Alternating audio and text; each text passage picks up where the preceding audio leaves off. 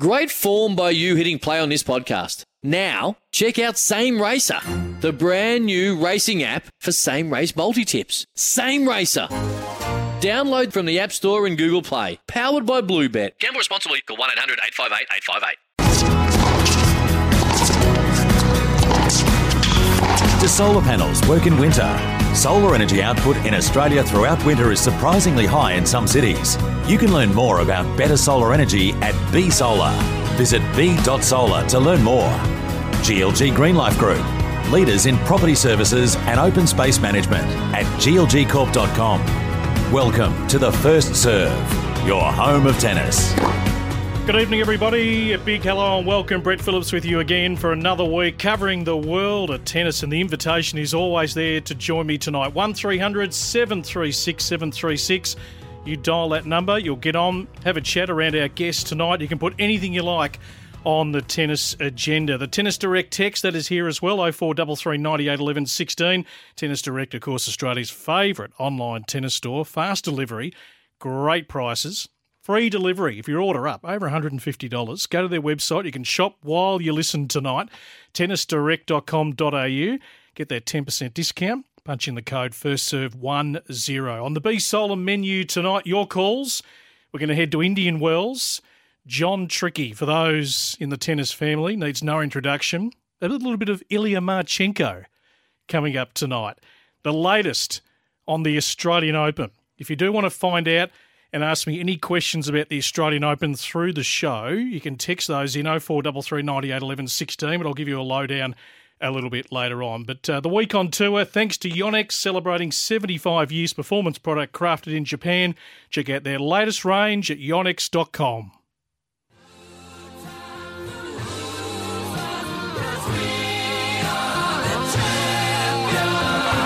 It's Muguruza's title, champion in Chicago, her second trophy of the season, and she's come all the way back to beat the Tunisian.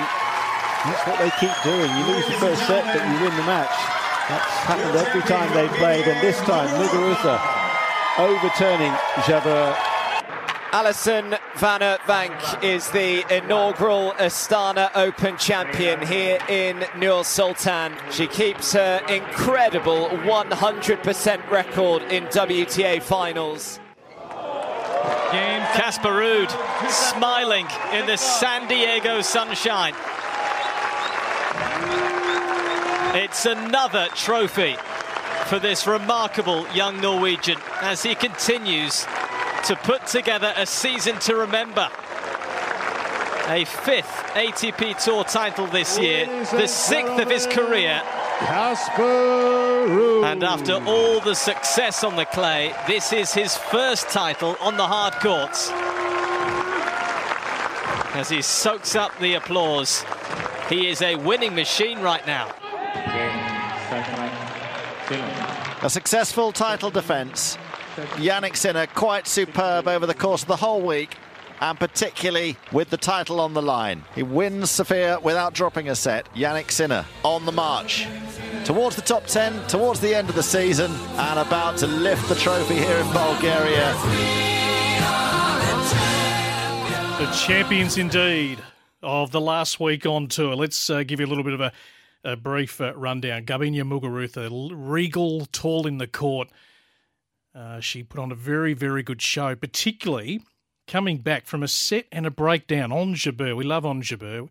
Shane Leonage, good friend of the program, might be listening in tonight. Data driven sports analytics. Nice little plug for you, uh, Shane. Done a lot of good work with ONS. And she looked to be in the driver's seat. 6 3 4 2. Storming back was Muguruza. 3 6 6 3 6 love. So her second title this year, ninth the WTA career title, up three spots to world number six. She's 37 and 14 for the year, Garbiñe Muguruza. So a nice job done by her. Maddie Inglis, the best performed Australian in the Chicago Classic on the WTA, a 500 in the last week. Uh, had a real opportunity against Belinda Bencic. Took the first set and then was, well, the scoreline certainly showed an obliteration after that 6 1 6 love. But took a set, but we'd love to see the Australians certainly challenging a little deeper. Tomljanovic and Cabrera went out uh, pretty early in the piece. Uh, Peschke and uh, Petkovic won the doubles. Of course, Kveta Peschke been playing a little bit of doubles with Ellen Perez this year. Alison Van Uytvanck, very nice job, against uh, Yulia Putintseva. Remember Yulia at uh, quarantine time? The Australian Open, she had the uh, mouse in her room. She wasn't very happy with that.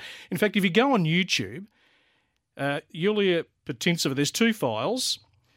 Uh, the uh, the damning file, um, uh, the ultimate complainer. There's uh, 22 minutes worth of content there, and uh, it's not the WTA tennis. Sorry, is the most W is the most. What am I actually? Can't read my handwriting. Is the most uh, like WTA tennis player. that goes for three minutes.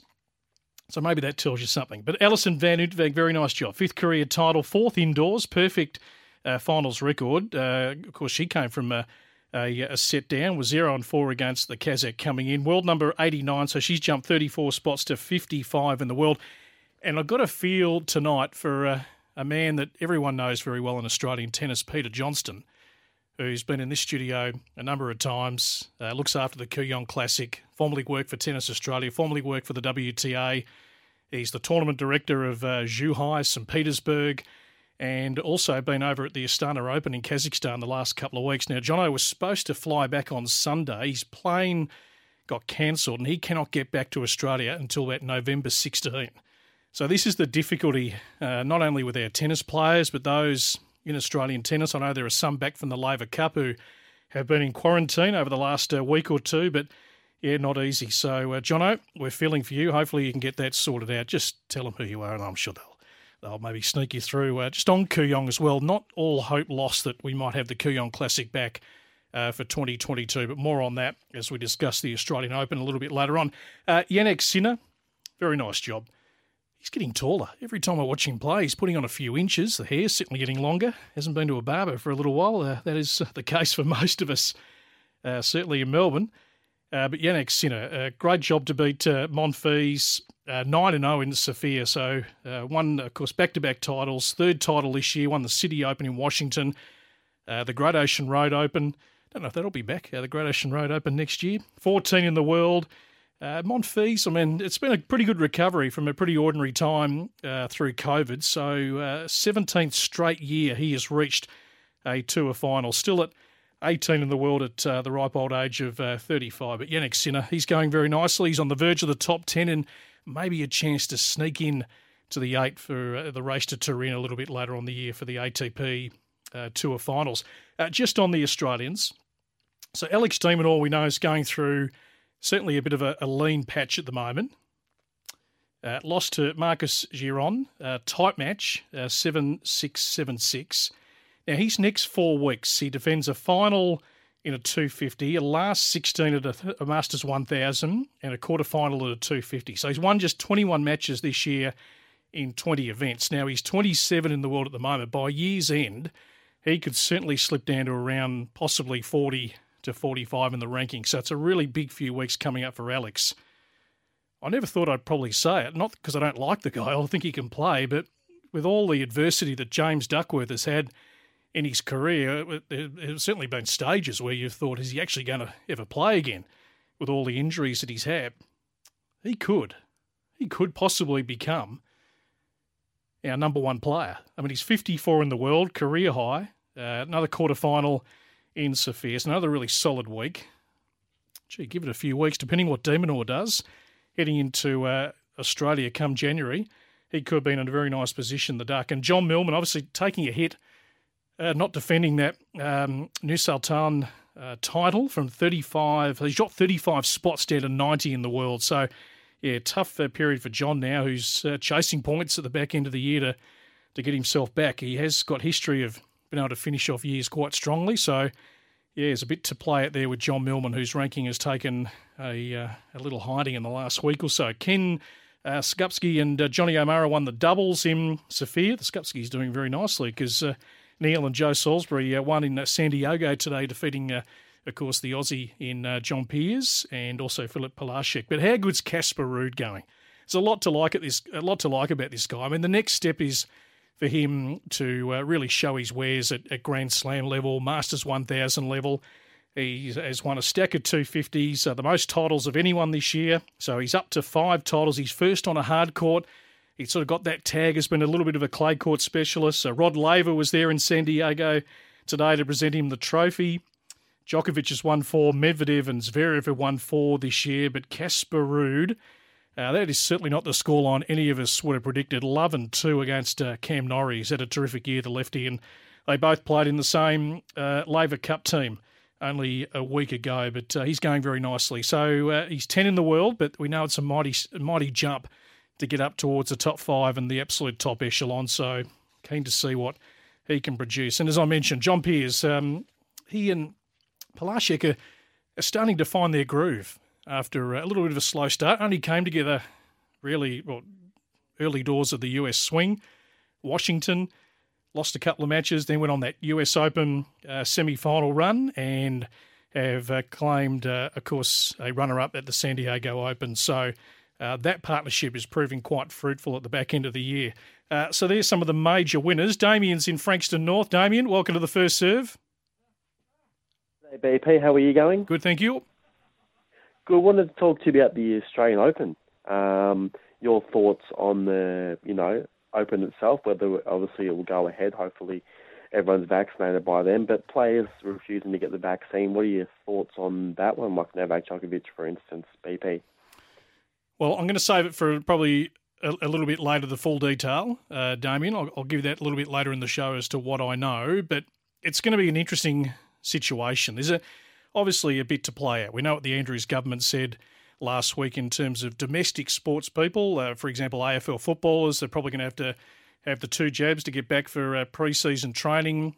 But it, it's been left open in terms of international athletes coming into Australia at this stage. Now, the federal government really is going to have the ultimate say on that. And we know the chief health officers of the various states have their different rules depending on uh, the states. So yeah, it's, it's a bit to play out. There's a bit to play out, Damo. But I'll give you the full details of what I know a little bit later on. But Djokovic, yeah, has been absolutely steadfast that he doesn't believe anyone should be made to um, have a vaccine. Stefanos Tsitsipas has also you know, had plenty to say, but at the same time, he has also said that um, as soon as they say it's mandated, he will roll the sleeve up and and and get it done because he wants to travel and and play tennis, and that's part of the gig. You're travelling to all these different countries uh, year on year, month after month. So, you know, will like someone said today, you know, will the Australian Open be moved to a, an easier city uh, to make this whole process just work a bit more smoothly? Well, there's no way the Australian Open will move from Melbourne. It is absolutely locked and loaded here. And if Novak Djokovic at the end of the day says, "Well, I'm not coming," it's not a total disaster. I mean, we're getting used to no Djokovic at tournaments. We're getting used to no Federer. We're getting used to no Nadal. This is going to happen probably on a, a more regular occurrence over the next 12 to 18 months, even in Novak's case, as good as uh, he has been. I mean, things are, are going to happen. Injuries, as you get older, the body doesn't uh, do what you want it to do all year round. So there's, uh, yeah, a little bit to uh, uh, certainly play it in that regard. Let's get an early break away. Uh, there's plenty to come on the show tonight. Would love your calls. 1300 736 736. The first serve off and running.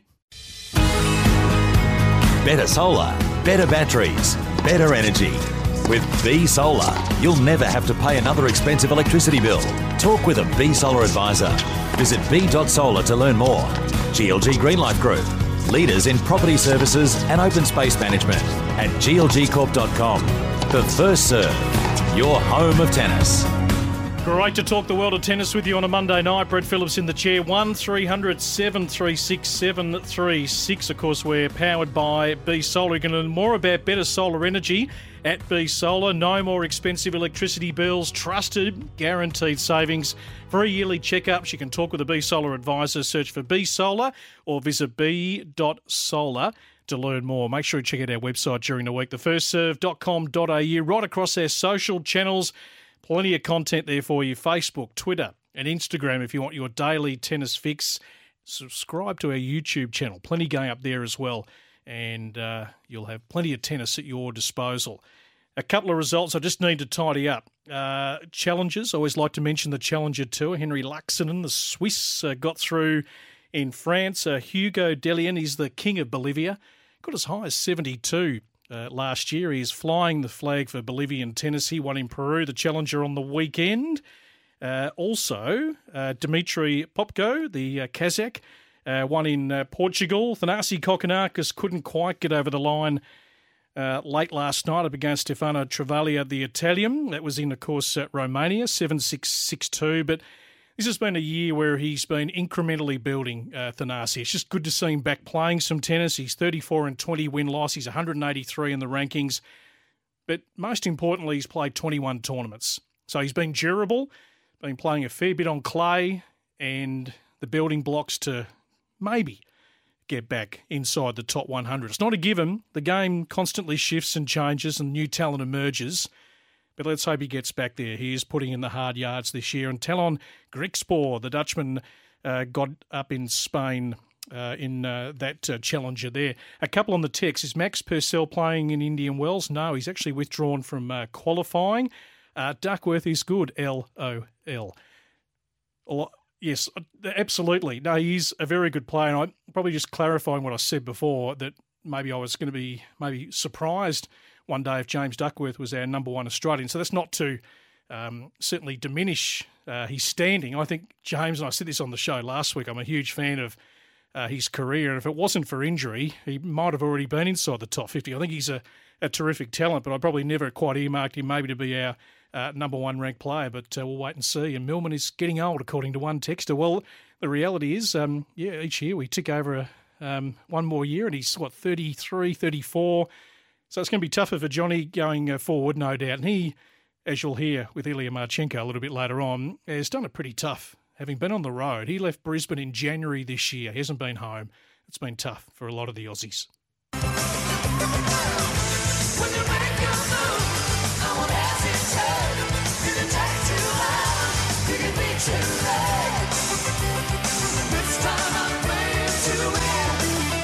Oh, indeed. And if you uh, are part of our uh, social uh, channels, you have a chance to win uh, quite a bit. So make sure you're following us on Facebook, Twitter, and Instagram because our latest prize that we gave away was the Yonex uh, V Core racket. And that went to Gerald Hensley's up on the Gold Coast uh, tonight. Gerald, congratulations. Thank you very much. Now, tell me a little bit about your own tennis background. You play up there, family. just give us a bit of a feel for your passion for tennis. I've always loved tennis, but um, now my kids are involved. Um, a growing heaps on me. Um, so we're practicing oh, one hours, two hours a day. So this new racket is going to be gold. Um, I'm using a 15 year old racket at the moment, passed nice. down by the neighbours. So, um, oh, grateful for this new racket. No, magnificent. We'll be shipping that to you very shortly. And a uh, beautiful climate to be playing tennis on the Gold Coast, Gerald, most of the time, I would have thought oh, 32 degrees today. So um, I'm struggling, but the little man powering away. He doesn't stop. How old is he? Young fella. He's um, he's eight. Okay. What, what's his best yeah. asset? Is there uh, what's it, forehand, backhand? What do you like? Um, he's loving his backhand, but he's got the forehand, Nick Kyrgios forehand kind of flick wrist action going. Right. right. What's his name? Yeah. What's his name? Uh, Zan, Xander McVee Hensley. Nice work. Okay, we're going to keep an eye on this uh, young man, and feel free to send us yeah. any uh, clips too, Gerald, because uh, we oh, love the definitely. young we love the young talent uh, coming through. And just finally, um, have you got a have you got a favourite player you love watching? Um, oh, definitely Nadal. Yep. Loving Nadal, or any any Aussie obviously playing, but um, yeah, Nadal's always been a favourite. Let's hope there's a bit more life left in Rafa and get back for the Australian yeah. Open. Hey, Gerald, well done. Congratulations. Keep following us on our socials. Keep listening into our show, which yeah, you can do uh, from the Gold Coast on the SEN app, of course, and uh, enjoy that racket when it comes your way. Thank you again. Gerald Hensley, winner of our VCore uh, Yonex racket competition, and plenty more competitions coming up. So keep an eye on our socials, our show here, and you certainly could be a winner. I tell you what, because we are the record number of days in lockdown for this beautiful city, the livable city, Melbourne, that we are broadcasting from uh, tonight. I've said this a few times. You couldn't get me on a plane somewhere quick enough. If I could get to Indian Wells right now, I'd be there in a heartbeat. It is probably my favourite tournament. Uh, I went there in 2018, 2019, and it is simply glorious. Oh, you're not mistaken. Everything you've heard is true. Rub your eyes, blink, and soak it up. An oasis in the desert, a garden of plenty. It's beautiful, and it's why everyone is here. Heart pounding action under the brightest lights, an electrifying stage that never disappoints. Do you see the desire? Feel the intense pursuit? All the biggest stars chasing glory. This is the place. This is Indian Wells. This is the BNP Paribas Open. And this is Tennis Paradise. Oh, yes, it's tennis paradise, all right. Absolutely. That crowd roar you can hear right across the precinct, just bouncing off the mountains. It's about two and a half hours inland from Los Angeles.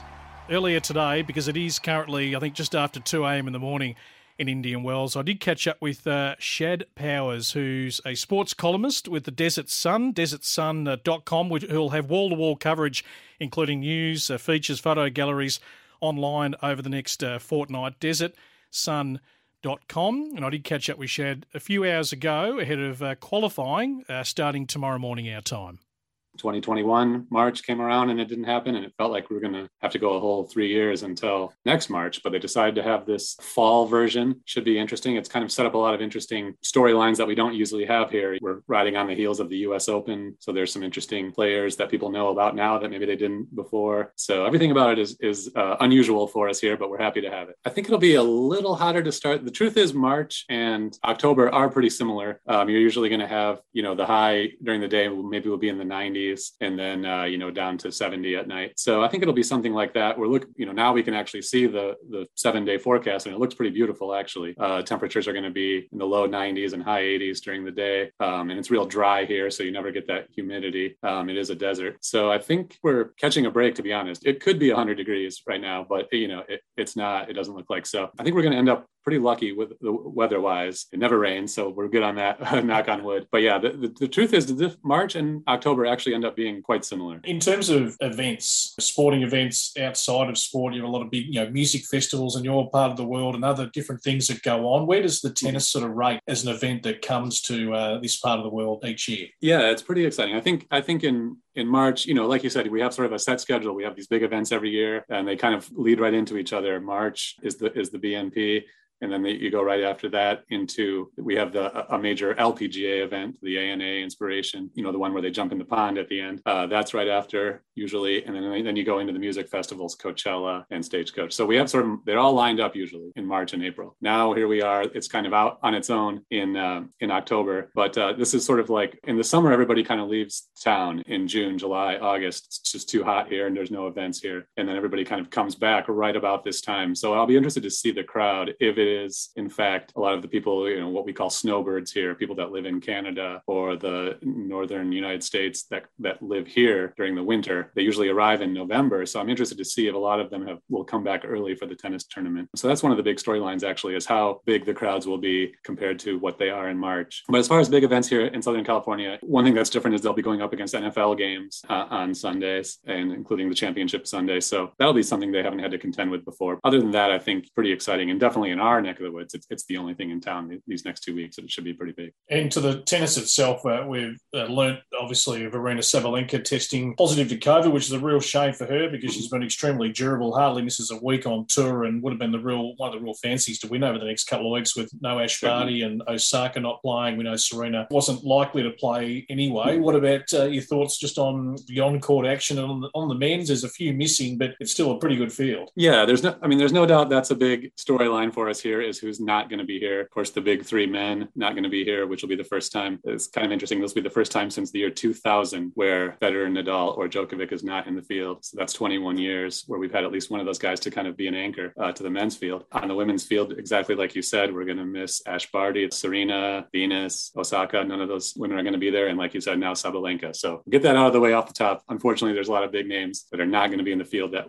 mm, you know normally we would expect to be there in March. Who is in the field? You're right. Of course, it's still a bunch of great players. The defending champion, if you want to call it that, uh, all the way back to March 2019 is Bianca Andreescu. Yeah. She's in the field, of course, and she is sort of finally rounding into shape. I actually had a nice opportunity to have an interview with her, and she said, you know, she's had a tough 16 months basically with injuries and COVID cancellations and things like that, but she feels like she's finally got her game back, feeling healthy. So I, I think she might be a candidate to win here. Also, she has a lot of support. There's a lot of Canadian fans that live here in the desert. You know, the other top women, you just sort of have to. I, I was impressed with someone like uh, Maria Sakkari at the U.S. Open. Of course, we've got those two teenage stars that emerged at the U.S. Open. Uh, Raducanu was given a wild card, so she's in the field. Uh, Leylah Fernandez, Canada, also in the field. That's kind of what I was referencing before. We're, we're catching the wave of the U.S. Open, which we don't, you know, obviously we're not usually in this part of the schedule. So that's been a nice boon. Names like Raducanu and Fernandez are going to be exciting draws, and which the field needed, to be honest. So I think that'll be exciting. On the men's side, we have, you know, we'll have Daniil Medvedev, of course, riding off as U.S. Open champion. Got to consider him the favorite. You know, Tsitsipas. Most of the the top men outside the big three are here, so you can kind of count on those guys to be contenders. Indian Wells has got such a, a, great history, and having been to the event twice, I mean, it is probably, I think, the most spectacular setting in tennis. Monte Carlo uh, might argue that they've got a pretty good setting with the Mediterranean backdrop, but the desert, the mountains, uh, the atmosphere this uh, tournament generates. You've got that huge sort of soccer pitch area where a lot of the players prepare and get ready for matches. And the fans just have so many great vantage points, don't they? Have you got some standout memories of Indian Wells over the years? Yeah, it's it's great. Exactly like you said, uh,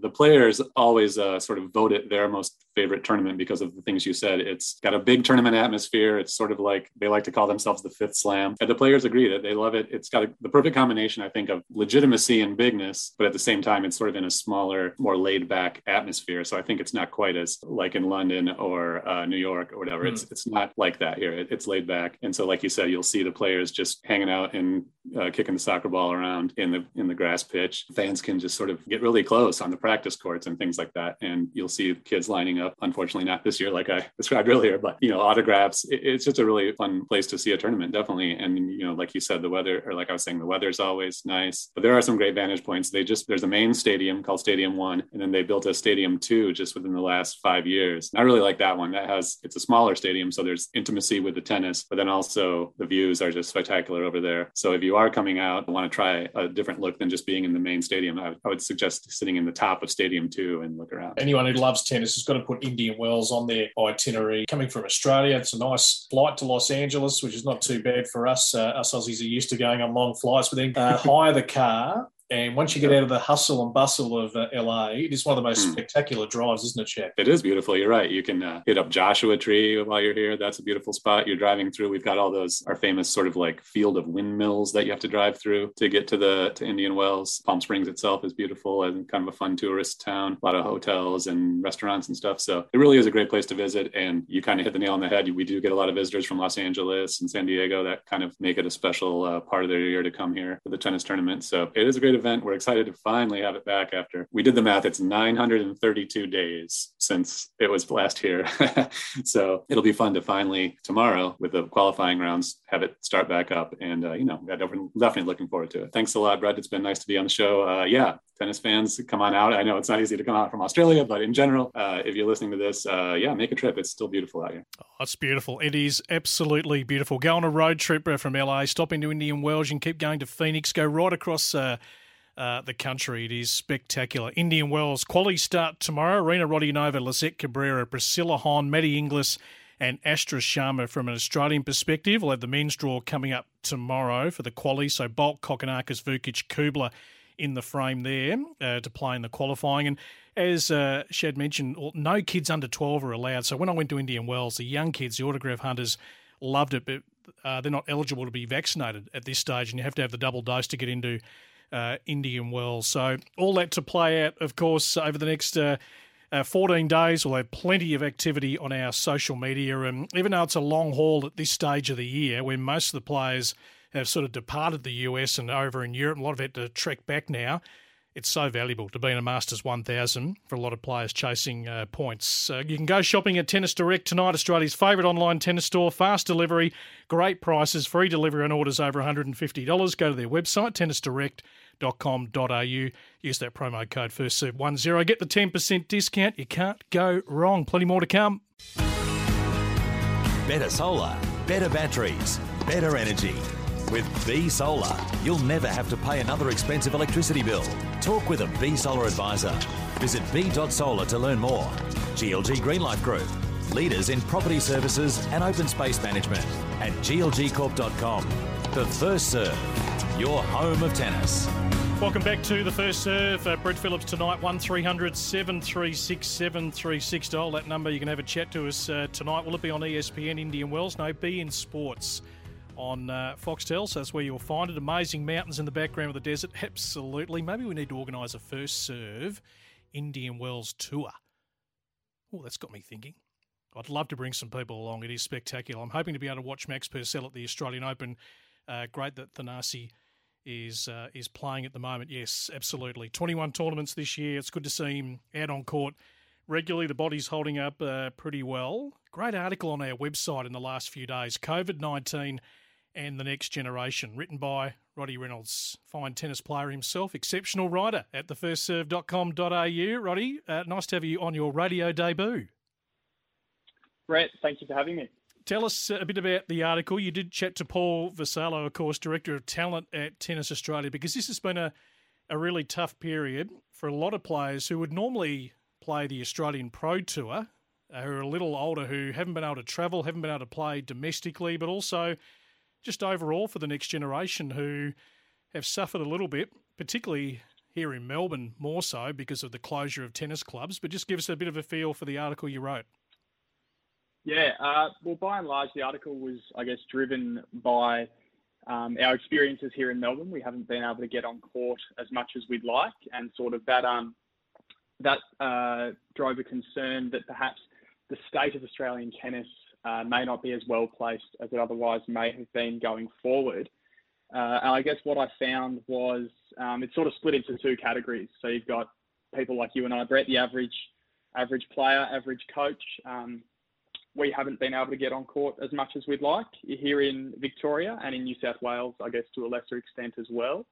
Um, although if you're in one of the other lucky states, uh, it's probably not as, as much of a concern. But then you've got the, I guess, the elite level talent. Um, and it's actually not as bad as I, would first uh, sort of worried. Um, there have been government exemptions in the, you know, in New South Wales and Victoria, the two most lockdown affected states. And, you know, Pro Tour or ITF sort of level talent has been able to get on court and train. And there has, of course, been the UTR series as well. And in terms of the next gen, I guess what that means is that if you've been in Victoria, um, while you haven't been able to play matches and that sort of thing, what, you, what they have been able to do is uh, get out on court with a coach one on one through the exemption, uh, work on their technique, uh, you know, build a physical base um, by doing sort of home gym and going for runs and all that sort of thing. And so what that should mean is that the next generation of talent is not uh, technically flawed and they should have a game that's able to hold up when they are able to compete uh, with the rest of the world. Um, and yeah, director of talent uh, at TA, Paul, he provided some some good perspective that uh, you know, you'd take COVID, mm. uh, you know, eight or ten week COVID blocks yep. of uh, no match practice over an injury any day. No doubt. Roddy, it's a great read. I'm going to get John Trickey to weigh in in just a tick, but uh, head to thefirstserve.com.au, COVID 19 and the next generation. You've written some great pieces for our our site, and there's uh, plenty more to come by the end of the year. So look forward to your contribution there and on this show, mate. Really appreciate uh, a little bit of a heads up. No worries. Thanks for having me. Roddy Reynolds, uh, thefirstserve.com.au, one of our feature writers. Going to welcome in uh, John uh, Trickey, who needs no introduction. Uh, of course, played on the Pro Tour. He's uh, he's, he's I looked through his resume today, winning state junior titles in all age groups. Uh, trained four years in the elite squads at Kooyong under the great Harry Hopman and Neil Fraser. Pro Tour, as I mentioned, for seven years. He's been coaching for a long time through Tennis Australia and the last few years, of course, uh, managing the Bayside Tennis School down in uh, Williamstown. He's been doing some work with Luke Saville and also we'll talk about Jeremy Beale, who he's a massive fan of. Hey, John, great to have you on the show. Hi, Brett. Just a quick thought, just on the back of uh, Roddy's comments there in the article. I know you had a, you had a little read of that uh, today, and just your own thoughts on where you see the situation here in Australia.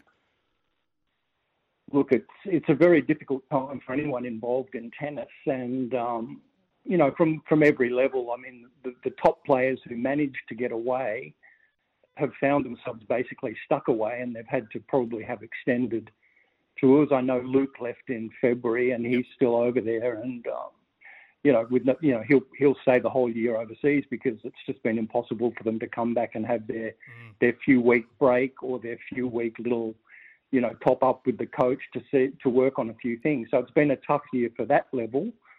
Um, but the level though that I think it's really hit is the 16, 17 year old kids who pro- probably would have gone and played ITF tournaments over in you know overseas.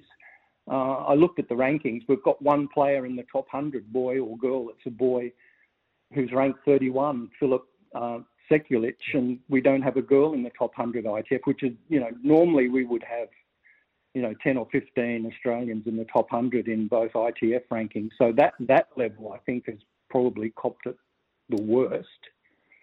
And for the younger kids who would, you know, be staying in Australia and training, while while it probably seems like a horrible thing for them to to you know not be able to play for ten weeks, what I found after each lockdown was that when they came back, they were incredibly keen to play, and you know I think once we get through this this this horrible time, I, I don't think it will affect them in the long run. All that to play out, and we'll keep discussing this on the show. The situation here in Australia. We've got a few more weeks before we close up at the end of uh, November to pull apart the game a little bit more uh, domestically. So, with tennis back in Victoria, you're down there at Bayside. I mean, it's just great to have the courts uh, reopen again, John. Oh, look, I'm getting you know lots and lots of calls from all the members who have been dying to get back and play, and uh, you know it's been very tough that that mem- you know members of clubs haven't been able to play tennis. Um, but it's you know they've copped it on the chin, but every time we've reopened, you know we've come back pretty strongly. Um, you know the coaching side can sometimes take a little bit to build up, but uh, you know we'll be coming into some better weather soon, and I, am sure that will happen as well. But you know the kids who are keen on tennis are, are the first ones on the phone wanting to wanting to get back on court. Now, John, when I ran into you at Paul McNamee's uh, book launch at Royal South Yarra a number of weeks ago now, we were talking about Jeremy Beale, and on the weekend he won his eighth ITF doubles title this year. So he's 42 and two uh, win loss in doubles. He's 37 15 uh, win loss in singles. Basically coming back from scratch to rebuild the ranking. I believe it's his uh, birthday today. He's been in South Africa the last couple of weeks, but. A couple of words yep. from you just stuck in my ears. You had, you had a bit to do with him uh, when he came down to Bayside, and you're you're a massive fan of him as a talent. Look, he he just had such a big game with so much potential, and um, I'm I'm really happy to see that he's doing well at that level. Um, the interesting thing, though, that he, even with all the success that he's having at that level, his ranking isn't going to get to the point where it'll get him into, you know, the bigger tournaments. So, my my hope for him is that at some stage through the summer he'll he'll get his chance in the big tournaments that we have in Australia and be able to do something there because his game is is very good. You know, big server, big shots, great athlete. Um, you know, I'd be surprised if, if given the opportunity. I'd, I'd, I'd, love to see him break through and, and really get his ranking up there. It'd be nice. Yeah, we've been tracking him. We've spoken to him a number of weeks ago when him and Tom Fancutt took off for uh, Tunisia and it's tough going, certainly at that ITF level to really build. And all you can yeah. do is just keep trying to win as many matches it's, as you possibly can. It's tough, though. Yeah, it's very tough at that level. You know, it's tough to break out of. Yep. And even with all that success, you know, he still he'll still need some assistance to to play the bigger events. No doubt, John. Uh, time on the wing for me, but I'd love a longer chat. We might even get you in the studio before uh, uh, the end of November, and let's have a longer chat about tennis. But appreciate a few of your insights tonight. I'd love to do that, Brett, and uh, sign me up for your Indian Wells tour, mate. It'd be a big bus, I reckon. In yeah. fact, a big bus, big plane load. I reckon everyone would want to come to Indian Wells. John Trickey, uh, a legend. I did run into him at uh, Paul McNamee's uh, book launch, and we'll have a, a, longer chat. A break. We'll come back with all the news re the Australian Open. Better solar, better batteries, better energy. With B Solar, you'll never have to pay another expensive electricity bill. Talk with a B Solar advisor. Visit b.solar to learn more. GLG Greenlife Group, leaders in property services and open space management at glgcorp.com. The First Serve, your home of tennis. Welcome back to the first serve. Ilya Marchenko from Ukraine. He's got his own YouTube channel. Hello everyone, Ilya Marchenko here, your favorite tennis YouTuber. Have you noticed that Australian tennis players are a bit crazy? Don't want to mention any names here, but you should kinda guess who I'm talking about. But do you actually know how difficult it is to be a tennis pro from Australia, especially these days? With world pandemic going on and stuff. They can't go back home for almost a year. So I've talked to a couple of my Australian friends about it. Two friends to be exact. And not the one you think of but these two are crazy enough as well. Everybody call you JP, but why? Why do people call you JP? Because it's short. It's shorter than my long my uh, first name. What is your first name? John Patrick. John and then Patrick. Patrick. Okay. Who is Patrick? Me. Morning, Patrick. So your parents couldn't figure out which which name to choose, and they just put two. I think they they decided John was too original, so if they put a hyphen and put Patrick in it, then it sounds more like exotic. So you are exotic then. Exotic name, yeah. Okay. Today we are talking about mental health. When was the last time you yeah, you was to Australia?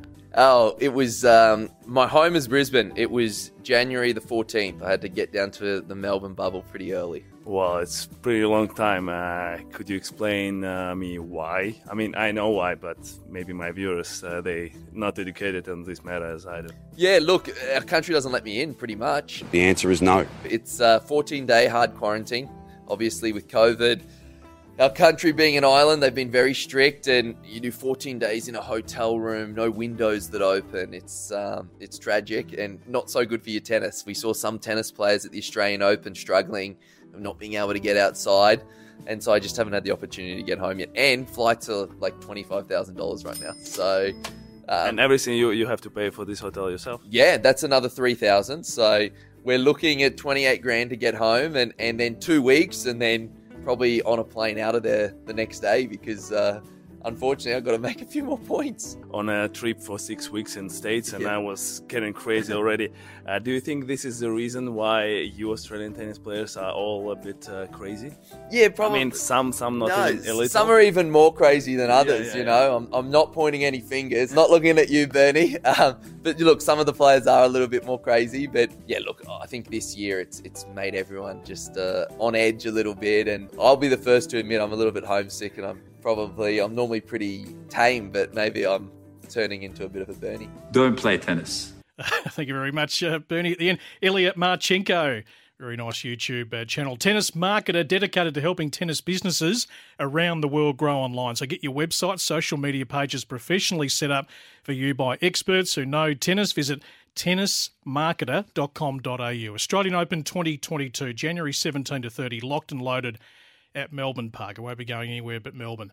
My understanding is that the two week lead up to the AO has two scenarios at play everything in Melbourne in the last year. Uh, like last year, or a combination of Melbourne and also Sydney. So, what it's going to look like will come down to quarantining and what a player has to do in Australia uh, first, which is either seven or 14 days. So, 14, first week of training, second week tournament, third week free to move in the community after of course, day 15. The players' first week could be split into Melbourne and Sydney, with Sydney having the capacity to take uh, more international arrivals. So Kooyong still hopeful, has to make a decision in the next three weeks, reacting to what the final decision will be about the lead ins to the Australian Open and what access they can get to players.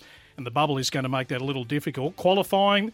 This is uh, not a big secret. I think it's well out now. Not official, but it looks like the Aussie players are certainly preparing again to play uh, qualies overseas in the Middle East uh, in that late December period. Very surprised, I was told today, if that uh, certainly does change. So the Australian Open locked and loaded for here. Just got to work out what the two weeks leading in. I get a feeling that Melbourne and Sydney uh, certainly could split it. A lot of tournaments at Melbourne Park last year, all on top of each other. We'll uh, wait and see how it all unfolds. Keep an eye on our socials, our website. We'll talk to you next Monday night. Want to witness the world's biggest football game? Head to iCanWin.com.au, predict Australia's score with a crystal ball, and it could be you and a friend at the FIFA World Cup Qatar 2022 semi finals, all thanks to McDonald's. Maccas, together and loving it. TNCs apply.